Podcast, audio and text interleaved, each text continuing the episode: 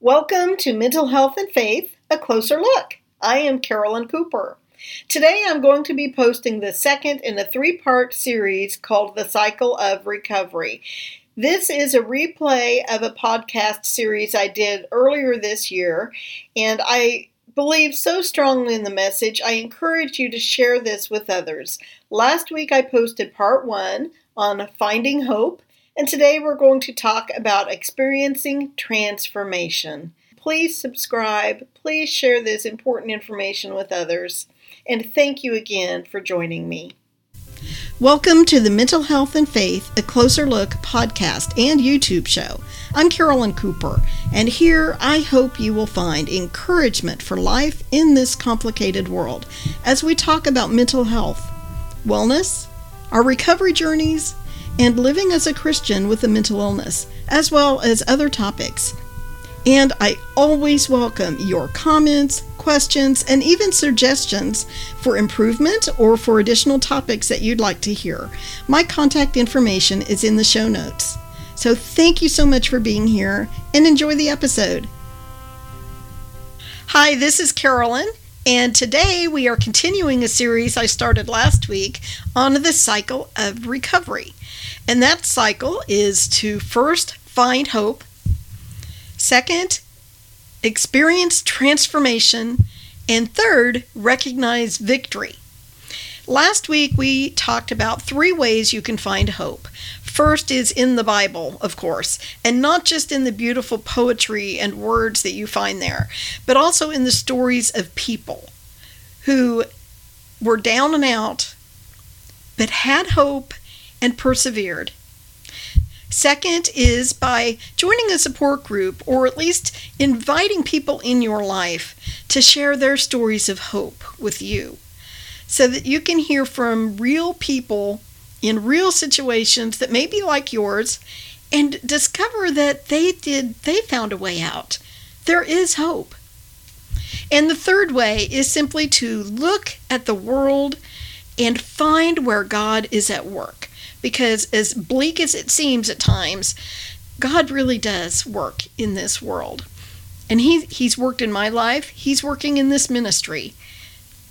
So that was how to find hope. And today we're talking about transformation.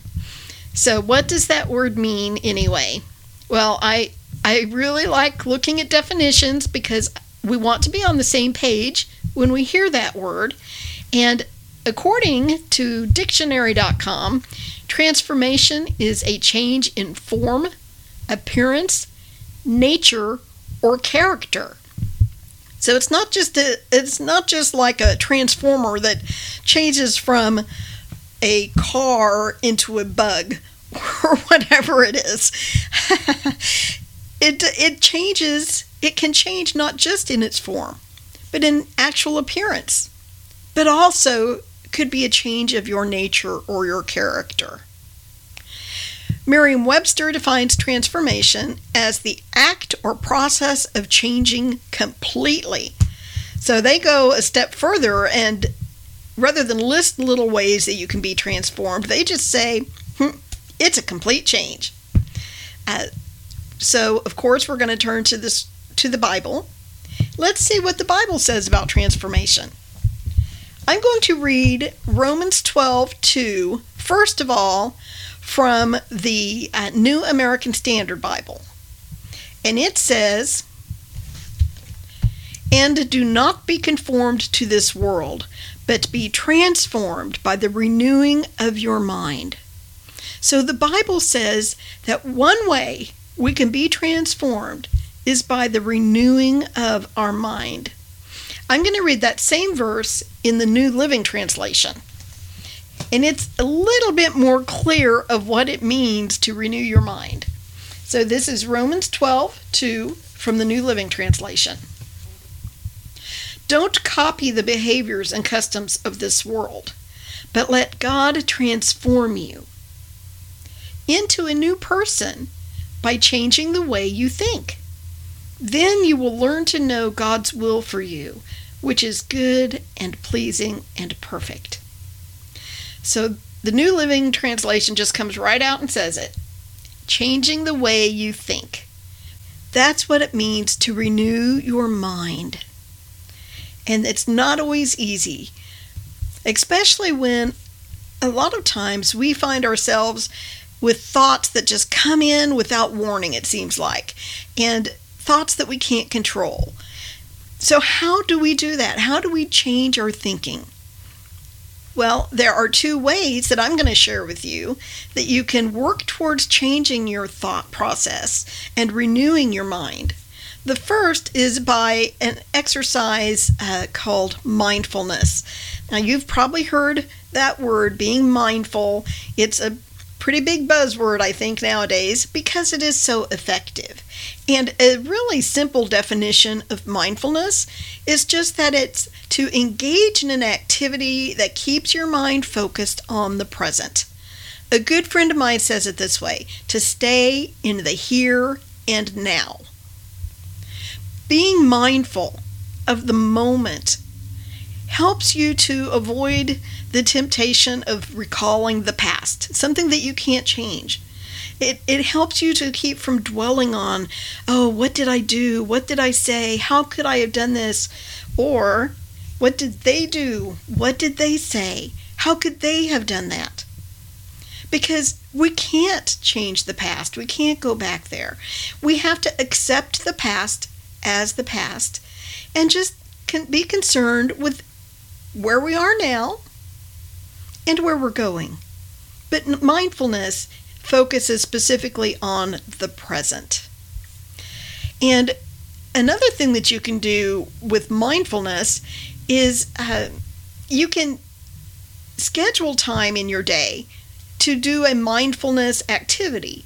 So if you're having a rough day at work, or if the kids are just going bananas all over the place, or if your boss has a problem with you, or if there's a lot of gossip going on at church, sometimes you need to take a break from that and engage in a mindfulness activity just to clear the clutter from your from your brain, just to clear the voices that are all over.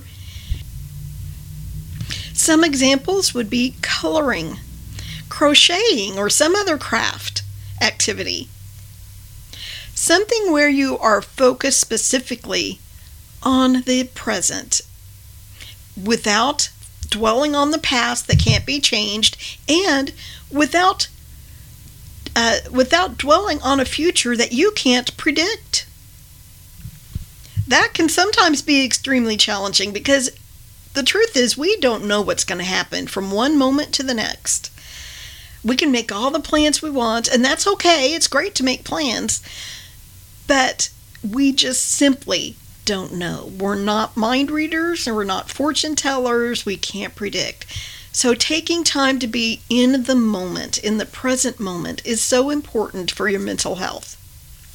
And that is uh, one way that we can retrain our thoughts is through mindfulness exercises.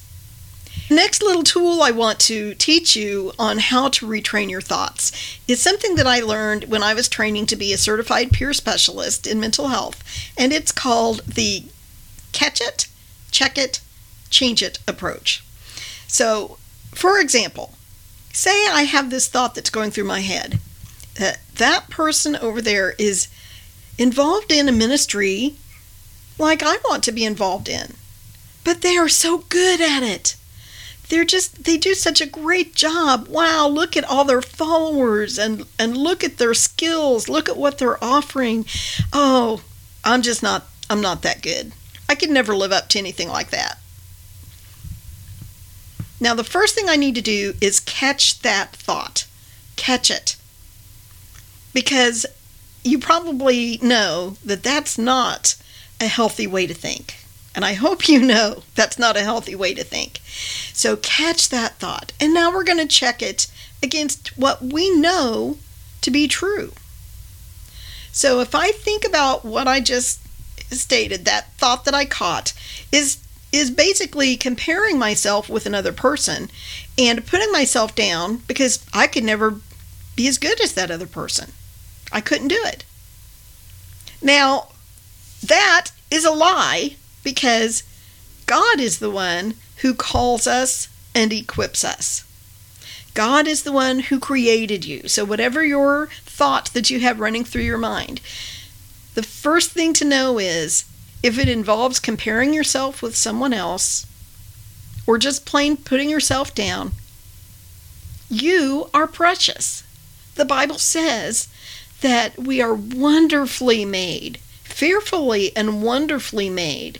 God created us for a specific plan, a specific purpose, and we cannot compare with what someone else is doing because we're all unique.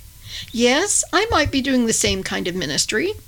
I might not be as uh, effective, but it's all about how God wants to work in it. I might not get as big of a following. Who cares?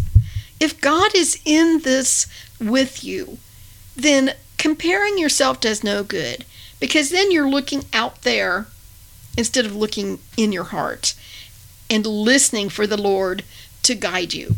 So, uh, um, after you check that thought, so I've caught it, I've checked it, and I realize the Bible te- teaches me otherwise. I-, I should not have those thoughts of comparison and putting myself down. But the next step is really crucial because then we change it. What do we want to say instead? What do we want to tell ourselves instead? When we have that thought come back, because it probably will, what are we going to do to address it? For example, I might, instead of uh, having that thought of comparing myself and putting myself down, I might remind myself I am a unique, created person, and God loves me. God has a purpose for my life. Next time I begin to compare myself with someone else, I'm going to remember that exercise of catching it and checking it. And I already know how I want to change it. I'm going to change it into God created me for a purpose and I want to do His work.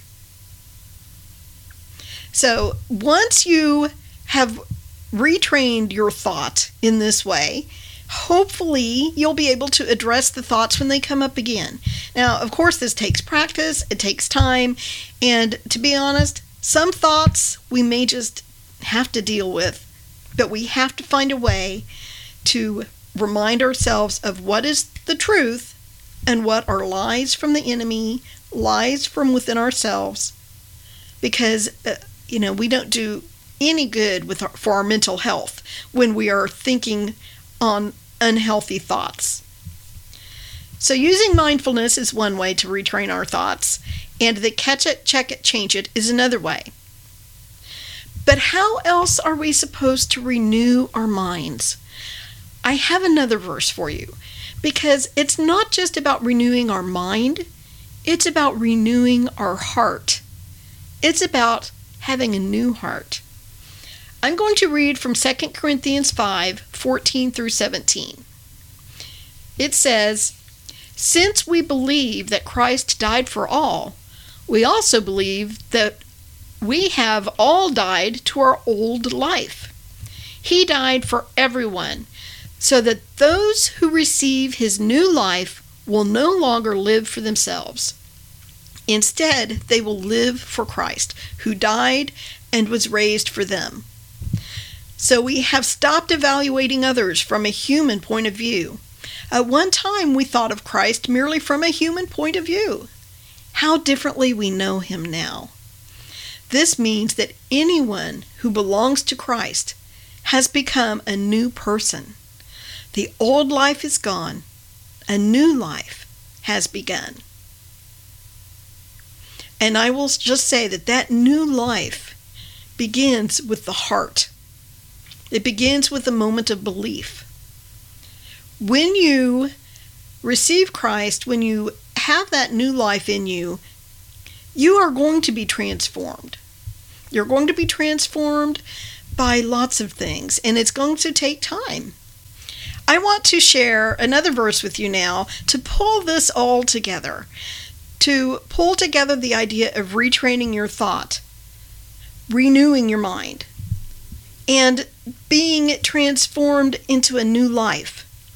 Because it is a process. Yes, we receive new life immediately through the Holy Spirit when we receive Christ into our hearts. It's an it's an instant change in our position with God. We now are reconciled with him.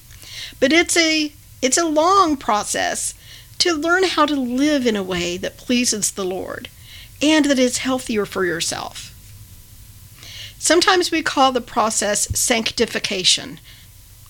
But I am preferring to use the word in this in this case transformation because as someone who has a mental health condition, I do want to be transformed into someone who can live a full productive life even with a mental illness. So let's get back to these verses. Uh, this is Philippians 4 8 and 9, and you're going to hear how to renew your mind, and then we're going to talk about how that renewing of your mind can help you to behave in a way uh, that is more like our Savior. And now, dear brothers and sisters, one final thing. Fix your thoughts on what is true and honorable and right and pure and lovely and admirable. Think about things that are excellent and worthy of praise. Keep putting into practice all you learned and received from me, and that's Paul talking, everything you heard from me and saw me doing. Because he was he was doing his best to live for Christ. He was trying to set that example. He wasn't perfect, but he was trying to set that example for them.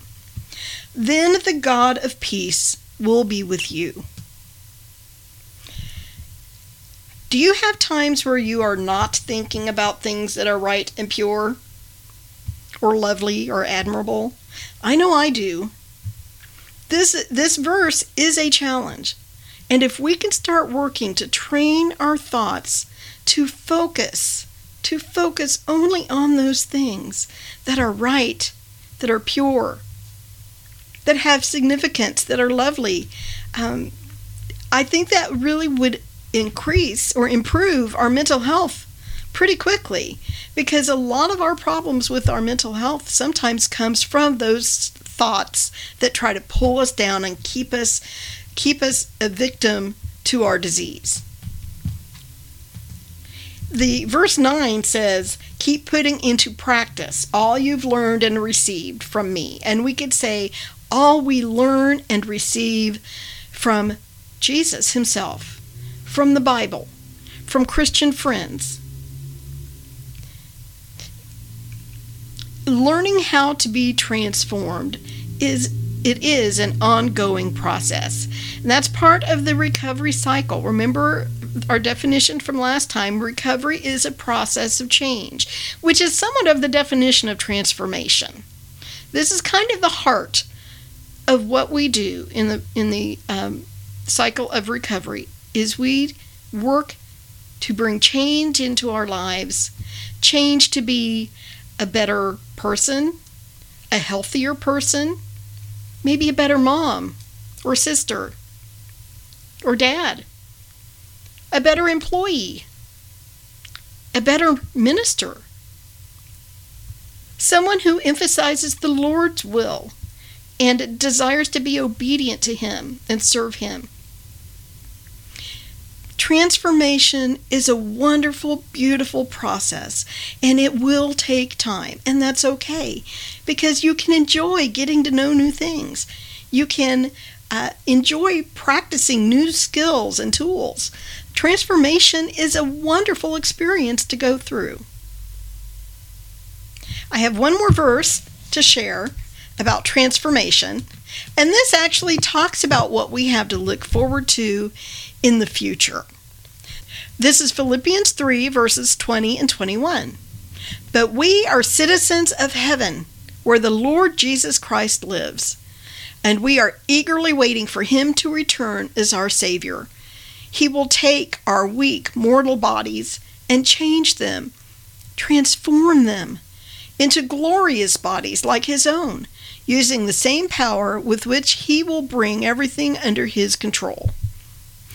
Someday Jesus will bring everything under his control. And one of those things is bringing all of his people together, changing our bodies from a weak, mortal body, a body with mental illness or cancer or just the sin nature, and he will transform those into a glorious body. Isn't that a beautiful, beautiful verse? Find hope, experience transformation, and you can recognize victory, which is what we will talk about next week. Thanks for joining me. I hope you enjoyed today's episode, and please send me your comments, questions, and even suggestions to Caroline at ingodscorner.org. That's C A R O L I N E at ingodscorner.org. Thank you for joining me today. This is Caroline Cooper with In God's Corner Ministry. Please subscribe and be a regular participant in these shows. I would love to hear your comments, questions, and suggestions. You'll find my email and other information in the show notes. Have a blessed day. Again, thank you for joining me.